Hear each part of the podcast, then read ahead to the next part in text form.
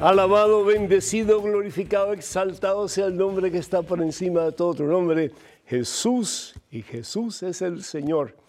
La palabra Jesús significa Dios salva. Y eso que Dios quiere hacer con nosotros, hermanos, salvarnos. ¿Cómo? Acercándonos cada día más y más a Él para que tengamos de Él la fortaleza, el poder, la autoridad, la gracia para caminar mano a mano con Él hasta el último momento de nuestra existencia. ¿Qué tal, queridos hermanos amigos? Habla el Padre Pedro Núñez. Bienvenidos a este su programa Conozca Primero su Fe Católica. Doy gracias a Dios porque ya pues estamos cerca de un nuevo comienzo, un nuevo año. Y ojalá que ese nuevo comienzo, ese nuevo año, pues nos dé la fortaleza a través de pues de lo que Dios quiere hacer en nuestras vidas para que de verdad comencemos a vivir más cerca de Cristo Jesús que nunca antes en nuestra existencia. Doy gracias a Dios por todos ustedes. Ustedes son un, no un regalo, ustedes son un regalazo para mí, para todos nosotros aquí en EWTN. Muchísimas gracias por su audiencia. Muchísimas gracias por estar con nosotros. Que Dios nos bendiga y que este próximo año esté colmado de bendiciones, pero abundantes para todos y cada uno de ustedes. Hoy tenemos un programa muy interesante, pienso yo. Estamos respondiendo, como siempre, sus preguntas y doy gracias a Dios porque eh, ustedes nos dan el privilegio de poder ser parte de su crecimiento espiritual. Bendito sea Dios que podemos hacer eso. Así que, pero antes de hacer absolutamente eso o cualquier otra cosa, hermano que me escuchas, hermana que me escuchas, hagamos un alto en nuestro acelerado caminar diario, pongámonos en presencia de Dios, hermano, hermana, vamos a orar. En el nombre del Padre, del Hijo y del Espíritu Santo. Amén. ¿Y por qué hacemos la señal de la cruz? 1 Corintios capítulo 1, versículo 18. Para los que no creen, es una maldición. Y sí, la cruz sin sentido no vale la pena. Pero la cruz con sentido, sobre todo el sentido que es el símbolo por excelencia del amor de Dios, tiene un propósito y una razón maravillosa, hermano. Hasta ese punto te ama Dios a ti, hasta ese punto me ama Dios a mí, de darlo todo por amor, hasta las últimas consecuencias. Señor, que podamos en alguna forma amarte cada día más, aunque sea un poquito más hasta poder llegar a decir, yo te amo Jesús con la misma intensidad con que tú me amas a mí, Señor. Sí, hermano, sí, hermana, sí se puede. Sí podemos amar con la misma intensidad a Jesús que Jesús nos ama a nosotros. Podemos amar con esa intensidad. ¿Por qué? Porque el amor no tiene límites. El amor no conoce de condiciones, no conoce barreras, no conoce obstáculos. El amor es capaz de darlo todo, de sacrificarlo todo. El amor todo lo espera, como dice San Pablo. El amor todo lo perdona. El amor nunca pasará. Padre Santo, Padre Misericordioso, Padre Amantísimo, llena el corazón de cada uno de tus hijos con la plenitud de tu amor, mi Dios que tus hijos puedan experimentar amor puro, no el amor prostituido que nos ofrece el mundo, pero amor puro. No el amor que es yo te doy si tú me das, no, amor incondicional, Señor. Y que amando con ese amor, que es el mismo amor tuyo, Señor, Dios del universo, que podamos ser revestidos de ese amor para poder dar amor, Señor, presencia tuya, mi Dios, tú que eres el amor perfecto. Primera de Juan capítulo 4 versículo 16. Dios es amor, Dios es amor, Dios es amor. Y el que conoce el amor conoce a Dios porque Dios es amor. Entonces, mi Dios, cesarían las guerras, cesarían los problemas entre familias, cesarían los problemas entre naciones, Señor, cesarían los problemas entre padres e hijos, entre esposos, cesarían, mi Dios, y habría paz en este mundo. ¿Para qué existas, hermano? ¿Para qué existo yo? ¿Para qué existimos nosotros? Y la respuesta es simple.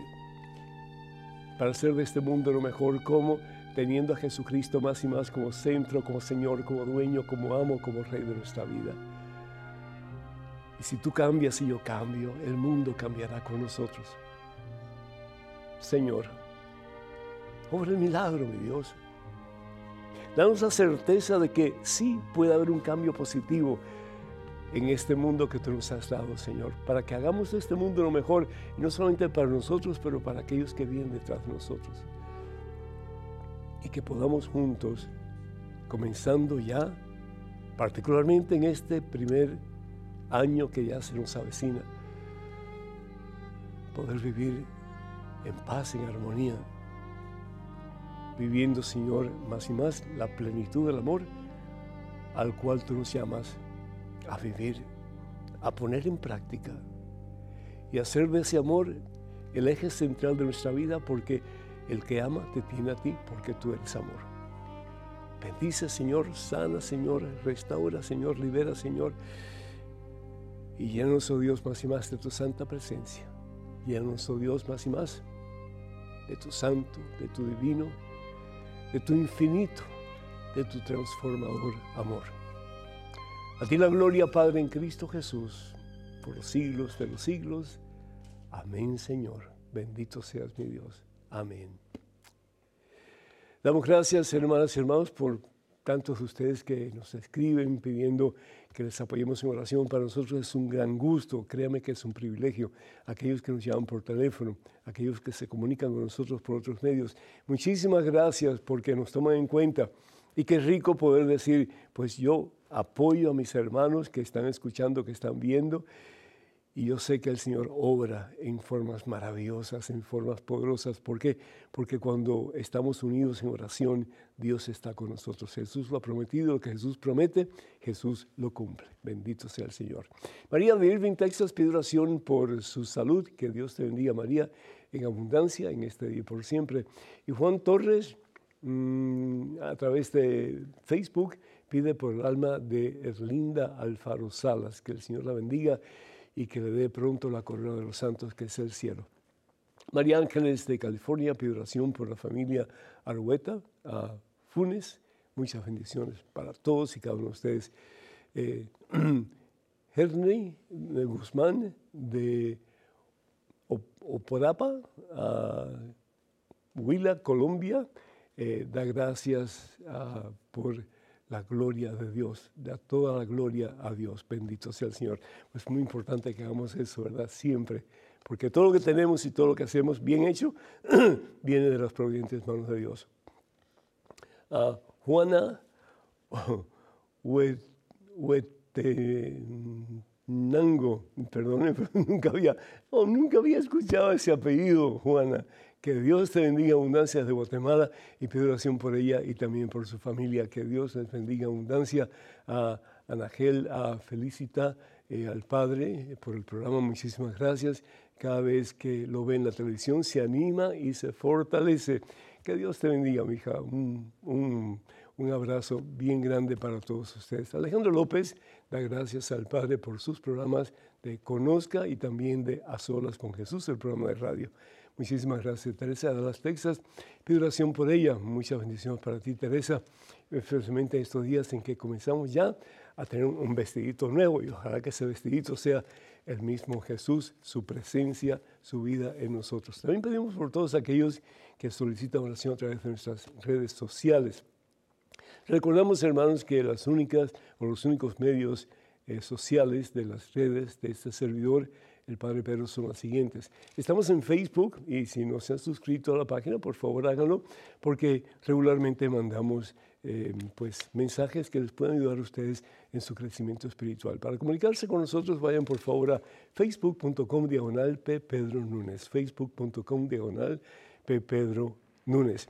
También estamos en Twitter, en Instagram y en YouTube. Por favor, comuníquense con nosotros a través de Padre Pedro Núñez, Padre Pedro Núñez. Y por favor, mantener cuidado con los perfiles falsos que piden dinero en el nombre de este servidor. Eso nunca lo haríamos a través de esos medios que acabo de mencionar. Y ya llega, hermanos, ya llega, ya está a la vuelta de la esquina, ya casi, casi, casi, casi, ¿verdad que sí? El nuevo año. ¿Cómo ha pasado este año de rápido? Y ya tenemos el próximo ya. Ah, eh, al abrir de la puerta, ya muy, muy cerquita. Y dos cosas que son importantes, pienso yo. Primero que todo es que hemos, que hemos hecho de bien en este año que ya está casi a punto de terminar. Sería bueno que hiciéramos como una ah, retrospección de, de, nuestra vida de este año. ¿Qué fue lo que hice bien?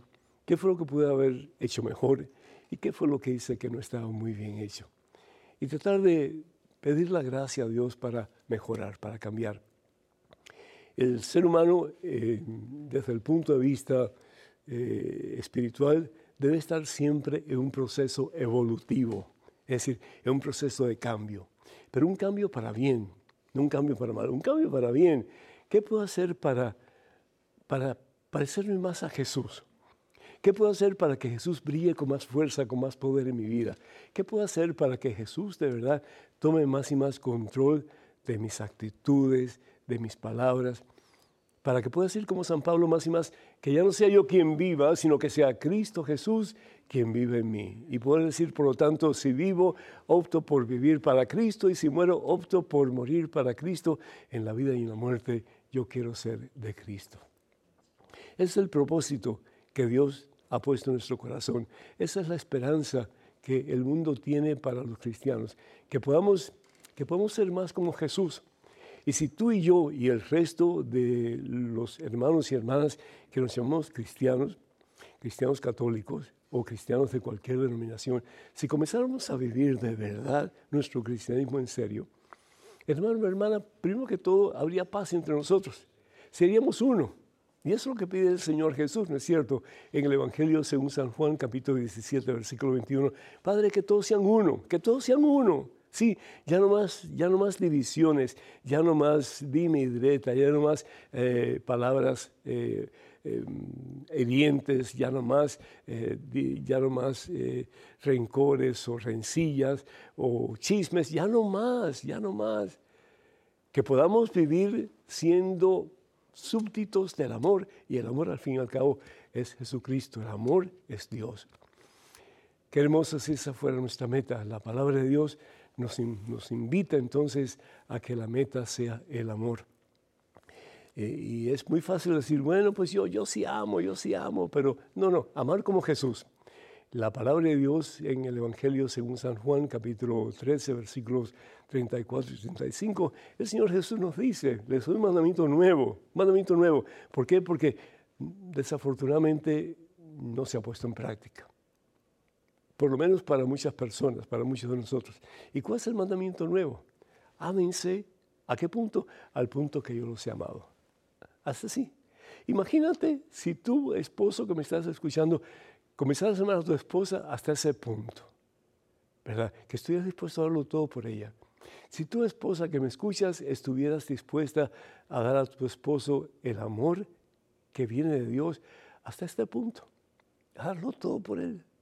Después de Dios, que Él se convierta en la persona más importante de tu vida más importante que tus hijos, más importante que tu trabajo, más importante que tu familia, más importante que todo. ¿Por qué? Porque cuando nosotros ponemos las prioridades en orden de acuerdo a la voluntad de Dios, todo el mundo se beneficia. Los hijos reciben una relación más hermosa de parte de sus padres y no solamente eso, un ejemplo a seguir para cuando ellos sean adultos y tengan sus propias familias que puedan seguir el ejemplo de mamá y papá. Qué hermoso sería si cada familia comenzara a poner en práctica el más importante de los mandamientos, que es el amor, ¿sí? Y yo sé que a veces es difícil, ¿por qué? Porque vivimos en una sociedad excesivamente egocentrista. Todo es para mí, lo que yo quiero. No me importa si el otro sufre o no sufre. Lo importante es que yo sea feliz. Y es mentira, porque cuando uno no es feliz, cuando uno no hace feliz a los demás, uno tampoco es feliz. Y cuando uno no es feliz, eso es lo que damos. Basura basura, al fin y al cabo. Por eso las relaciones están llenas de basura. Por eso el mundo está lleno de basura. ¿Por qué? Porque lo que damos es lo que el mundo ofrece. Lo que el mundo ofrece sin Dios es basura. Sencillo como eso. La palabra de Dios en la carta de San Pablo a los colosenses. Entonces, en este comienzo de año, yo quisiera que todos nosotros leyéramos este pasaje, por lo menos una vez al día, y meditáramos un poquito sobre este pasaje. Lo voy a repetir y creo que está en pantalla. Colosenses capítulo 3, versículos del 12 hasta el 17. Y dice la palabra de Dios así. Pónganse pues el vestido que conviene a los elegidos de Dios. ¿Y cuál es el vestido que conviene a los elegidos de Dios? Jesucristo, Jesucristo.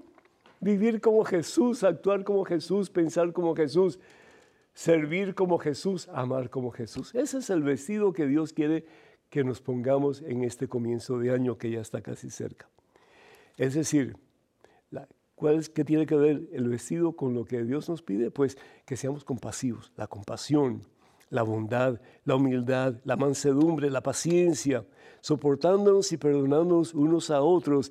Y si uno tiene un motivo de queja contra el otro, que pueda haber una solución y un nuevo comienzo. Como el Señor nos perdonó, a la vez hagan lo mismo ustedes. Y continúa diciendo San Pablo, por encima de toda esta vestidura pongan el cinturón del amor. Apriétense bien ese cinturón, sí, que hace todo perfecto. Así la paz de Cristo reinará en sus corazones, pues para eso fueron llamados, es decir, para eso Dios te ha dado la vida, para vivir a plenitud del amor. Y para eso hemos sido reunidos en el nombre del Señor. Finalmente sean agradecidos. Que la palabra de Cristo habite y se sienta a gusto en ustedes, dice San Pablo. Tengan sabiduría para que puedan enseñar y aconsejar unos a otros.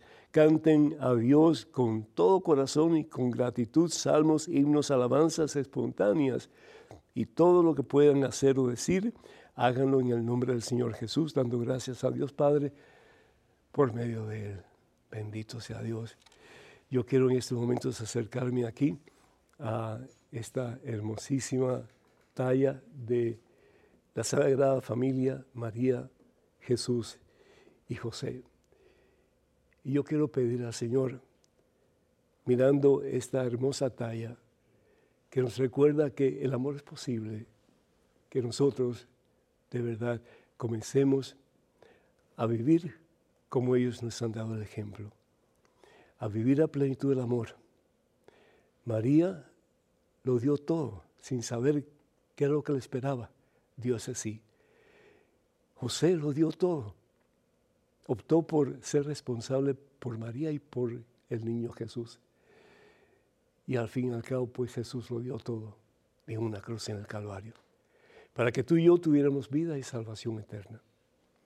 Qué hermoso si nosotros, siguiendo el ejemplo de María Santísima, en este comienzo de año, el ejemplo de José en este comienzo de año, el ejemplo sobre todo de Jesús en este comienzo de año, podamos vivir a plenitud el mandamiento que el Señor Jesús nos ha dejado. Ámense los unos a los otros, como yo los he amado. Revístenos, Señor, de tu presencia y danos la certeza de que queremos de verdad comenzar una vida nueva. Número telefónico es el 205-271-2924 para que se comuniquen con nosotros. 205-271-2924. Vamos a una pequeñísima pausa, pero regresamos en cuestión de momentos. Así que, hermanas y hermanos, por favor no se vayan, quédense con nosotros.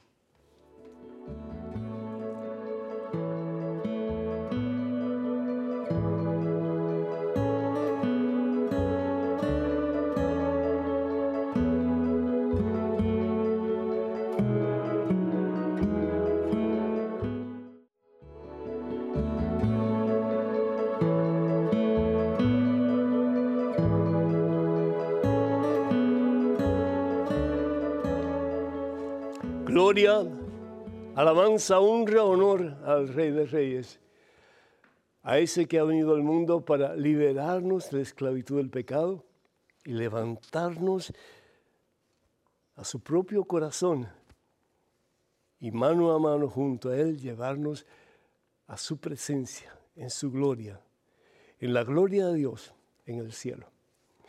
Benditos a Dios, hermanos y hermanos, bienvenidos a este segmento de su programa Conozca Primero su Católica. Soy el Padre Pedro Núñez. En estos momentos, un correo electrónico de una pregunta. Adelante, por favor. Buenas tardes, Padre Pedro. Gracias por todas sus palabras explicando y enseñando la palabra de Dios.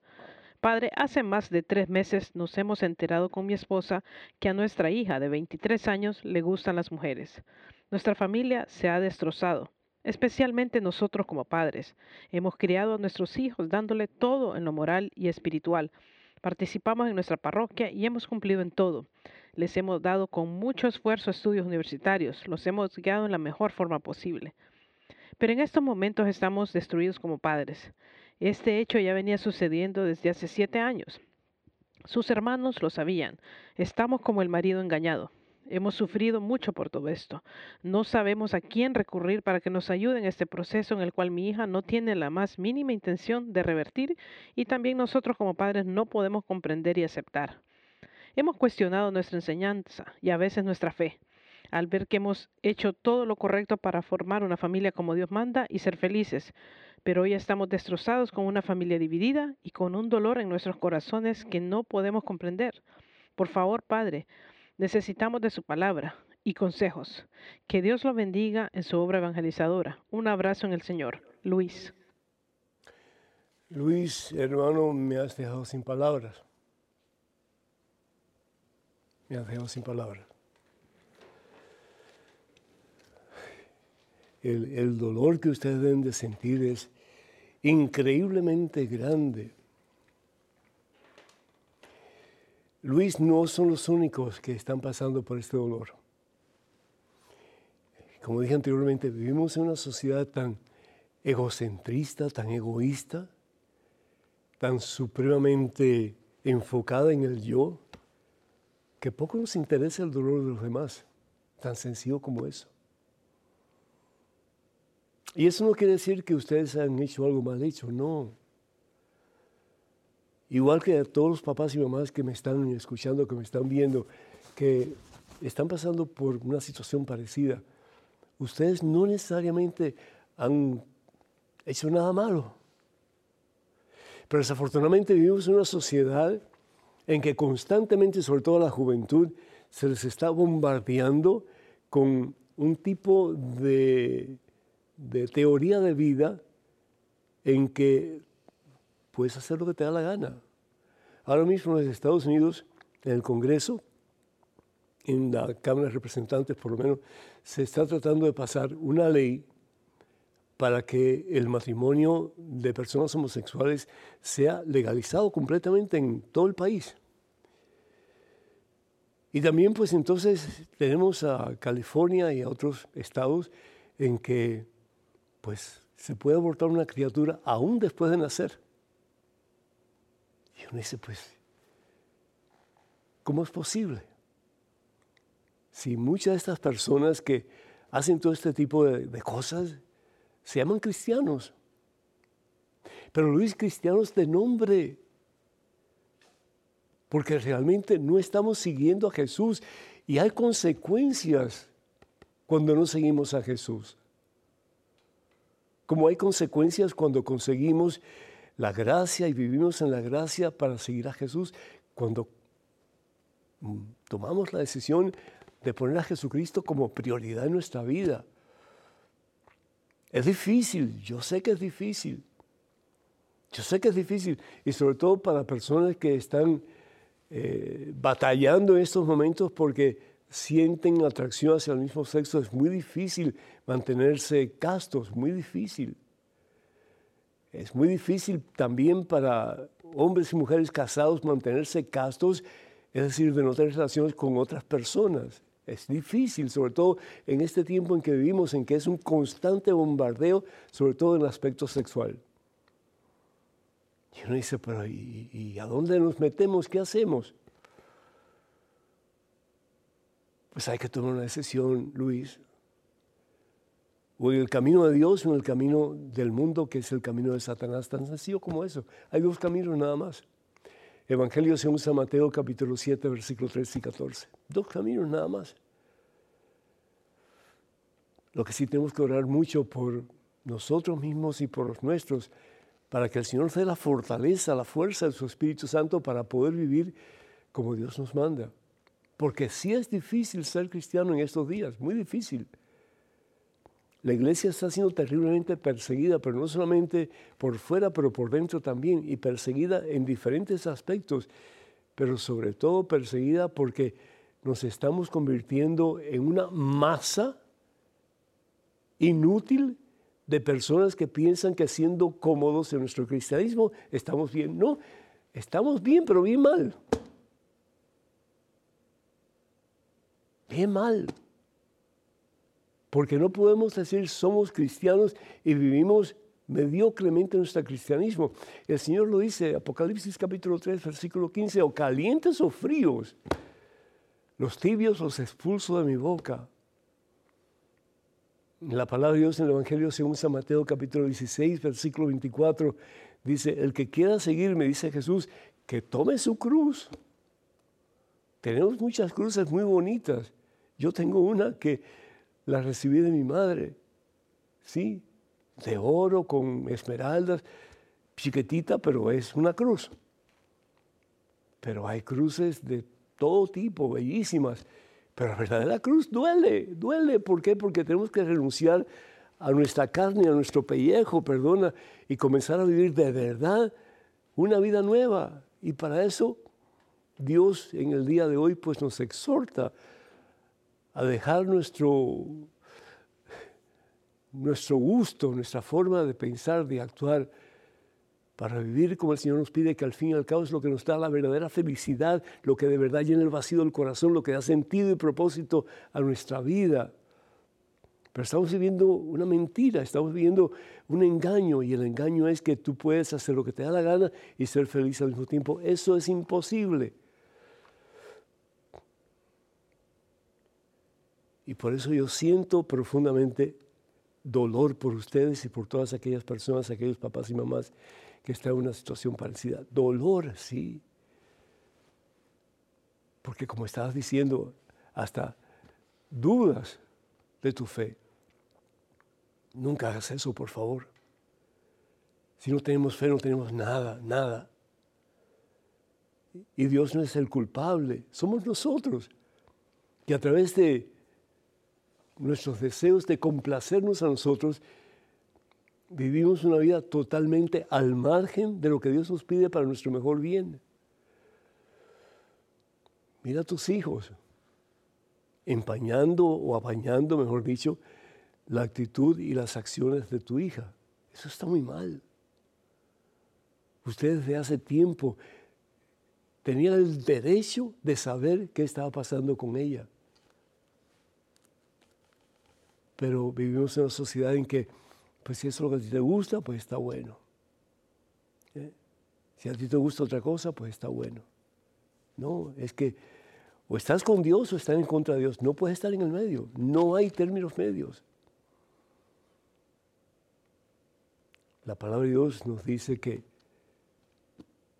tenemos que escoger qué hacer con tu hija. Y pido a producción que me dé unos tres minutos más, si es posible, por favor y que la llamada de Carlos espere un poquitito nada más. Sí, gracias, gracias. Producción, gracias, Carlos. Ah. Primero que todo, yo hablaría con tus hijos, los confrontaría a ellos. ¿Por qué ustedes nos han hecho esto a nosotros? No sintiéndose víctimas, pero reclamando lo que es realmente derecho de ustedes, el saber qué está pasando con su hija, con su familia. Siete años sin saber lo que está pasando. Válgame Dios. No, hombre. Es decir, ellos están, e, ellos están envueltos en el pecado de tu hija, porque tanta culpa tiene el que mata la vaca como el que le aguanta la pata. Sencillo como eso. Ellos han incurrido en el pecado de tu hija. Y tal vez lo han hecho con las mejores disposiciones, pero han hecho muy mal. Lo segundo es que yo siendo ustedes le pediría a, tus hijos que los apoyen a ustedes en este momento difícil para tener una confrontación con tu hija. Y preguntarle si realmente está consciente de la gravedad de su decisión. Y si ella está consciente de la gravedad de su decisión y la hace, y si está consciente del dolor que le está causando a ustedes y del daño que se está haciendo de ella misma, y no solamente físico, pero espiritual más aún, porque está perdiendo la presencia de Dios en su vida y la puede perder completamente. ¿Y después qué? ¿De qué le sirve haberse acostado una y mil veces con una persona y después ¿Qué le va a decir a Dios? ¿Qué le va a decir a Dios? Ah, pues hice lo que me dio la gana. No. Papá, mamá que me escuchas, quien, quiera, quien, seas tú, no te conviertas nunca en un alcahueto de tu hijo. No permitas que si tu hijo está para tirarse un barranco, lo empujes, porque al fin y al cabo es lo que mi hijito o mi hijita quiere hacer. No. Ustedes son pastores de sus hijos. Y ustedes tienen todo el derecho y la responsabilidad de ayudar a sus hijos a caminar en el camino de la vida y de la victoria, que al fin y al cabo es Jesucristo, que es el único camino que salva. Es el único camino que nos lleva a la misma gloria de Dios. Y si no lo creemos, qué pena. Porque entonces la vida no tiene sentido. Mejor entonces tirarse al barranco, porque no vale la pena vivir. Porque nacemos en el dolor, vivimos el dolor y morimos en el dolor. ¿Y para qué? Porque al fin y al cabo una persona que está fornicando no puede ser feliz. No puede. Piensa que es feliz. Piensa que tiene las cosas a su modo y a su manera, pero no es feliz. Solo en Jesucristo se encuentra la verdadera felicidad. Solo en Jesús. Solo Jesús puede llenar el vacío tu corazón y del mío. Solo Jesús. Pero somos tercos y Jesús lo dice tercos de corazón. Somos tercos. Después de hablar con tus hijos y de pedirle que se unan ustedes, yo tendría una confrontación con tu hija. Y le preguntaría, ¿verdad? Si ella está consciente de lo que está haciendo. Si ella dice que no está segura, a buscarle psicólogos cristianos a buscarle psiquiatras cristianos, a buscarle consejeros cristianos que le ayuden a salir de ese hoyo en que está metido. Todo es posible para Dios. Y yo conozco gente que han estado metidos en esa situación, pero que por la gracia de Dios, con el consejo correcto, con las ayudas correctas, han podido salir de esa situación. Y hoy están con familias y con con, una, una relación con Dios mucho, mucho mejor que anteriormente. Pero si te dice que no, con el dolor de tu alma, dile, te amo hija y siempre serás bienvenida a esta casa, siempre, pero tu pareja no. Porque nosotros optamos por vivir según lo que dice el libro de Josué. Mi familia y yo serviremos al Señor. Cuenta con nuestras oraciones, Luis, que Dios te bendiga en abundancia y pues Dios permita que las cosas mejoren en tu, en tu familia. Bendiciones. Tenemos a Carlos de Houston, Texas, que está pacientemente esperando vía telefónica. Carlos, ¿me escuchas? Padre Pedro, lo escucho perfectamente. ¿Me escuchas? Eh, perfectamente bien, Carlos. Dios te bendice. Adelante, por favor, mi hijo. Padrecito, usted sabe, Carlos, el que está formándose para el diaconado. Ah, caramba, futuro reverendo. Muchas bendiciones, hermano. ¿Cómo estás? Estoy bendecido y súper contento de estar acompañándolo en este programa. Claro que Qué bueno, qué me alegro, Carlitos, qué me alegro. Adelante, por favor. Bueno, padre, sí, una pregunta eh, un poco relacionado quizá con lo que estaba hablando, la importancia de los sacramentos, pero cómo lamentablemente la falta de compromiso, de educación, la falta de, de, nosotros los padres de hablarle de la belleza, de la bondad de los sacramentos a nuestros hijos. Se ha perdido el, no solo el respeto, sino ese deseo de asistir a los sacramentos. Y el sacramento que quería particularmente hablar en este momento es el sacramento del matrimonio. Cómo nos toca a nosotros que estamos cercanos a formar a personas, a jóvenes que quieren entrar en el sacramento del matrimonio, formarlos lo que en realidad significa. Padre, ¿qué consejo podría darle usted a los jóvenes que nos están escuchando?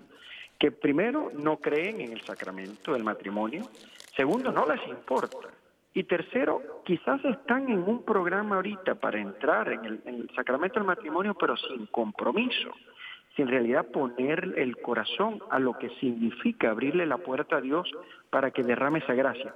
¿Cómo podemos hablarle a los jóvenes de una forma que los invite, que los atraiga, que les llene el corazón de lo que en realidad significa el sacramento del matrimonio, Padre?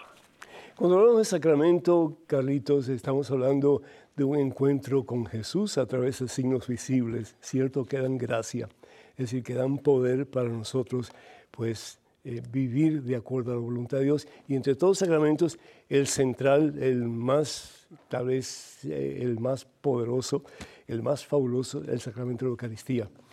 Pero realmente las personas que no están unidas en santo matrimonio y que están viviendo, eh, fornicando, pues no pueden recibir el sacramento de la Eucaristía y por lo tanto ahí hay una debilidad enorme espiritualmente.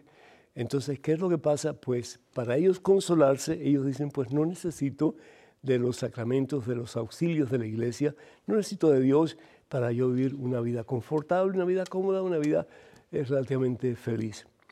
Y se están engañando ellos mismos, porque al fin y al cabo no solamente se están lastimando ellos, están vendiéndose por un plato de lentejas, es decir, porque en el momento en que él o ella ya no quiera seguir con ese compromiso, simplemente se lava las manos y se va para otra parte. Pero a ese que lo deja, pues lo ensucia, lo utiliza y después, cuando él quiere o cuando ella quiere, pues busca otros mares donde zarpar. Y es un problema serio. Por eso es que es importante, Carlos, que desde niños se les enseñe el camino de Dios. El problema es que muchos padres hoy día no pueden enseñar el camino de Dios porque ellos no están en el camino de Dios. Es, es triste, pero es una realidad. Eh, ¿Cuántos esposos tú no conoces que están divorciados?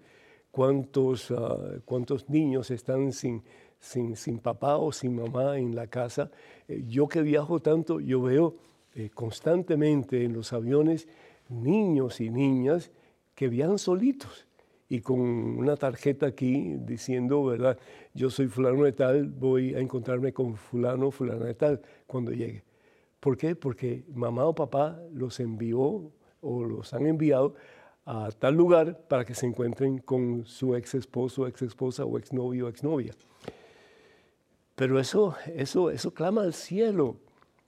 Porque entonces, ¿qué es lo que se le está enseñando a los niños en relación al matrimonio? que el matrimonio realmente no tiene importancia, que el matrimonio no sirve. Y ahora sobre todo con todo esto que se está tratando de establecer en el Congreso de los Estados Unidos, de implementar el matrimonio homosexual. Es decir, de cuándo acá eh, una pareja homosexual tiene el, el derecho de casarse. Y perdonen ustedes aquellos que están eh, sintiéndose como que estoy hablando en contra de Dios. No, eh, de acuerdo a la voluntad de Dios, de acuerdo a la palabra de Dios, el, el, matrimonio y sobre todo el sacramento matrimonial es exclusivo para hombre y mujer que están dispuestos a comprometerse en todo hasta el fin de sus días. Y la, la idea es de que el hombre y la mujer sean uno, ¿verdad?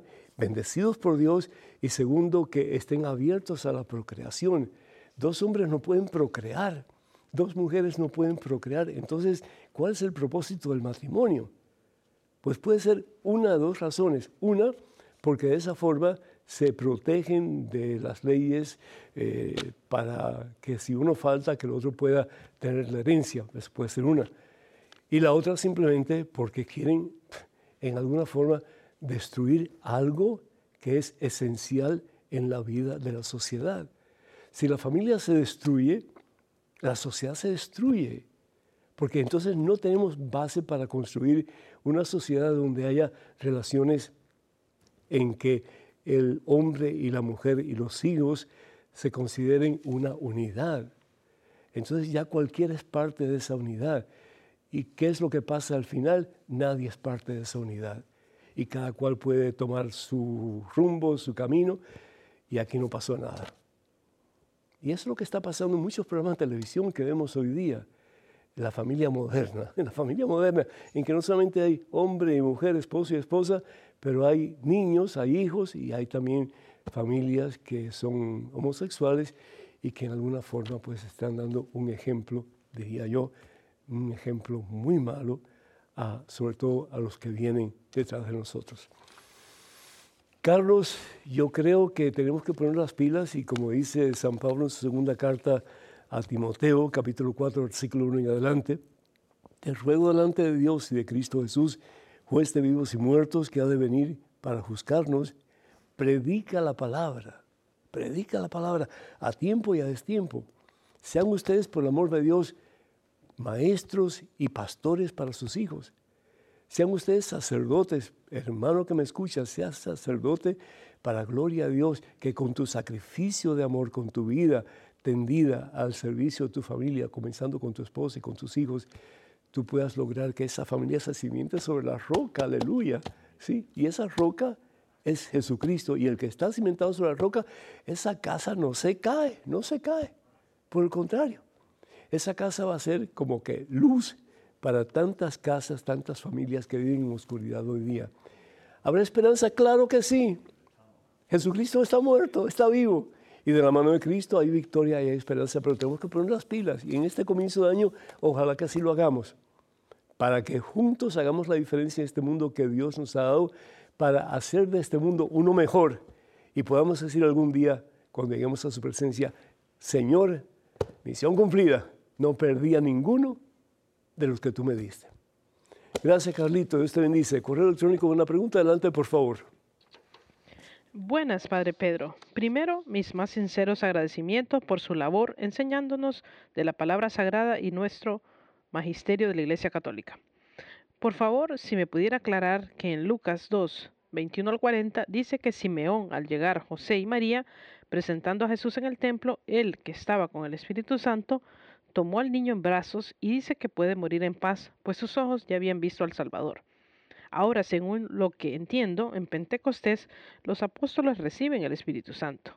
Yo entendía, en mi ignorancia, que el Espíritu Santo no estaba en la tierra, o al menos no en forma constante, hasta después de Pentecostés, que Él se queda con ellos. ¿Podría explicarme cómo actúa el Espíritu en nosotros? Mil bendiciones para usted y gracias a todo el equipo que lo acompaña en EWTN.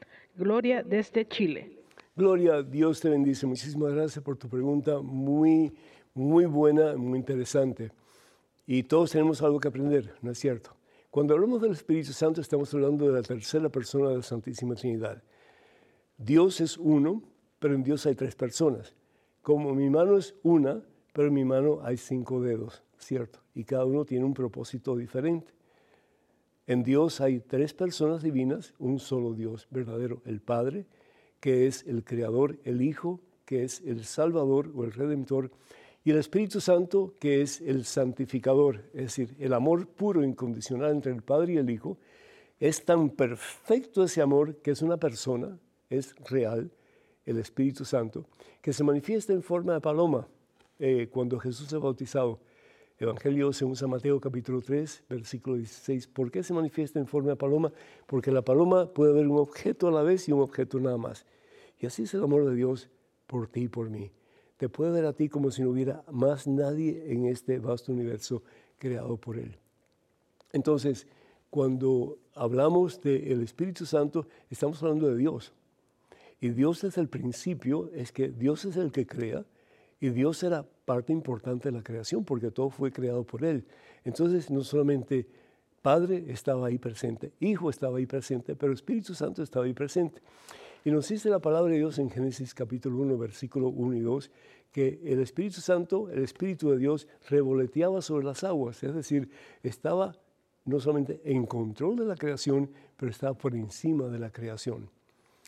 En el Evangelio según San Lucas, capítulo 1, versículo 41, pues el Señor nos habla de lo mismo y nos habla de que eh, María Santísima recibe Espíritu Santo, y no solamente María Santísima, sino que Isabel, dice la palabra de Dios, el niño saltó en el vientre de Isabel e Isabel se llenó del Espíritu Santo.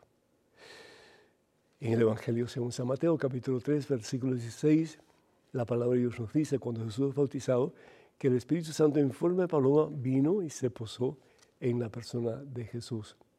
Y así sucesivamente vemos como en diferentes ocasiones el Espíritu Santo se, manifiesta en formas particulares a personas particulares. ¿sí?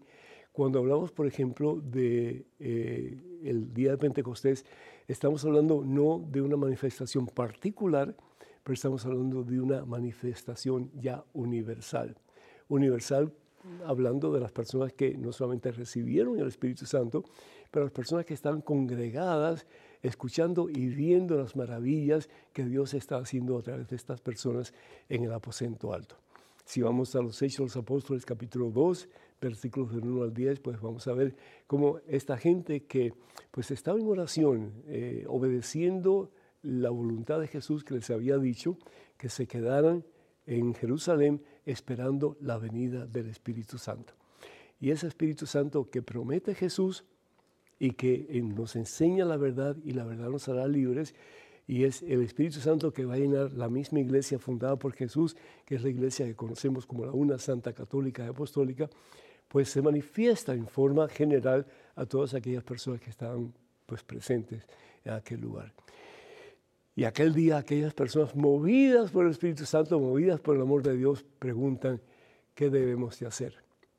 Y los discípulos de Jesús, los apóstoles, le dicen, bautícense y crean. Y aquel día, dice la palabra de Dios, tres mil personas abrazaron la fe. Tres mil personas. Nadie contó una, dos, tres, cuatro, cinco, ¿verdad? Pero estamos hablando de un número incalculablemente grande. Porque cuando nosotros hablamos con la autoridad de Cristo, hermana, hermano, aunque pensemos que nadie está escuchando, sí la gente escucha, sí tus hijos escuchan, sí tu familia escucha. Cuando tú de verdad comienzas a hablar con la fuerza y el poder del Espíritu Santo, pero no solamente de palabras, sino que de actitudes, de estilo de vida, de testimonio de vida cristiana, la gente te escucha.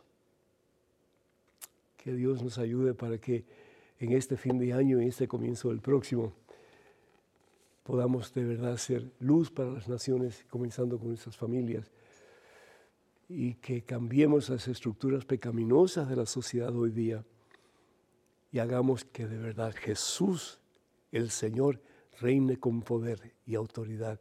Para que un día el nombre de Jesús, tu familia, la mía y todas las familias del mundo, doblando rodillas, proclamen que Cristo está vivo y que Él es el Señor para gloria y honra de nuestro Padre Dios. Así sea. Amén. Correo electrónico, una pregunta, adelante por favor. Buenos días y bendiciones, Padre Pedro. Si una persona está casada por lo civil, pero lleva más de un año que no vive con su pareja, ¿ella puede comulgar? El esposo se fue del país y no se han divorciado. Gracias por su respuesta, Adrián. Adrián, muchísimas gracias. Pues si no tienes relaciones con tu esposo, claro que puedes comulgar, pero con una condición, y esa condición te la voy a dar. Primero que todo, que hables con el sacerdote de tu parroquia, le expliques la situación, lo que me has dicho a mí, y le pides al sacerdote que te dé permiso para comulgar. Es el quien tiene la autoridad eh, en la comunidad para decirte sí o no. Y si te dice eh, no, tal vez te lo diga porque la gente te conoce y sabes que estás casada, y aunque no por la iglesia, pero casada civilmente, y pues puede ser causa de escándalo para otras personas. Entonces sería bueno en ese caso que el sacerdote te diga sí, pero diga al mismo tiempo, voy a pues voy a decir algo a la comunidad al respecto para que sepan que tu esposo, eh, casado por lo civil contigo, se ha ido del país y que tú quieres comenzar una vida nueva. Yo creo que eso sería fabuloso.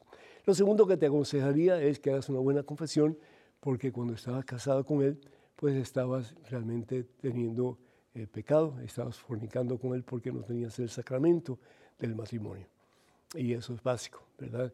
Eh, el casarse solamente por lo civil implica que estamos poniendo a Dios a un lado y pues el poner a Dios a un lado y hacer las cosas como nosotros queremos y no como Dios quiere, pues definitivamente es un acto de desobediencia. Entonces, eh, si el sacerdote te dice que sí, que puedes comulgar, pues entonces una buena confesión y a comenzar a recibir la Santa Eucaristía. Que Dios te bendiga. Muchísimas gracias. No sé si tenemos otra, otra pregunta en otro correo electrónico o si hemos terminado. Sí, tenemos otra pregunta en otro correo electrónico. Adelante, por favor. Padre, desde Buenos Aires, Argentina, pregunto, ¿se va a arrepentir el demonio y los demás espíritus malignos? ¿Al fin y para siempre habrá un, final feliz? Patricia Emma. Patricia, muchísimas gracias. Eh, gracias por tu, por tu generoso corazón. Pero sabes una cosa, para los para los demonios, para Satanás no hay arrepentimiento. ¿Por qué? Porque están tan llenos de soberbia, tan llenos de orgullo que les impide conocer, aceptar y recibir el amor de Dios. La palabra de Dios en el libro Apocalipsis capítulo 20. Vamos al versículo, vamos al versículo, vamos a ver, 12, pero abajo hacia el final. Entonces fueron juzgados los muertos de acuerdo con lo que está escrito en los libros que están en el cielo. Es decir, cada uno según sus obras. Fíjense lo importante que son las obras. Hay hermanos protestantes evangélicos que dicen que las obras no salvan, que solamente la fe salva. Claro que la fe salva, pero la fe sin obras está muerta. Entonces son juzgados no por la fe, sino que por las obras, por lo que a través de su creencia en Jesucristo, su fe en Jesús, su sometimiento a Jesús, ellos han podido hacer para gloria a Dios. La obra solo no salva tampoco. La fe sin obras está muerta y las obras sin fe están muertas también. Continúa diciendo el versículo 14, después la muerte, ¿verdad? Fue echada al fuego y el lugar de los muertos fueron arrojados al lago de fuego. Ese lago de fuego es la segunda muerte. La primera muerte es cuando morimos físicamente, la segunda muerte es cuando morimos para siempre y vamos al infierno y todo el que no se halló inscrito en el libro de la vida fue arrojado al lago de fuego. Ok, entonces la pregunta es, ¿y qué es lo que pasa con esta gente, especialmente Satanás y sus secuaces, que están en el infierno, que están en lo que llama el Apocalipsis el lago de fuego? El Señor Jesús bien claro lo dice en el Evangelio según San Mateo capítulo 25, versículo 46. Dice, estos irán al suplicio eterno. Estos irán al suplicio eterno. ¿Por qué? Porque han optado por dar la espalda a Dios y tenemos libre albedrío. Y cuando actuamos en contra de la voluntad de Dios, la consecuencia es funesta. Y Dios va a tratar por todos los medios de sacarnos de esa esclavitud del pecado. Pero si nosotros no aceptamos la gracia de Dios, el poder de Dios para cambiar nuestras vidas, ni el mismo Dios puede hacer nada. Así que por amor de Dios, hermanos y hermanos, caminemos en el camino de Jesucristo. Cueste lo que cueste. Cualquier cosa que nosotros hacemos que vale la pena, que vale la pena, requiere sacrificio, ¿no es cierto? El trabajo que hacemos para ganar el sustento de cada día requiere sacrificio. El, tener la familia y cuidarla requiere sacrificio. Es decir, todas las cosas nobles, las cosas buenas, las cosas que valen la pena, requieren sacrificio. Entonces, ¿cuánto más el sacrificio que vale la pena por encima de todos los sacrificios?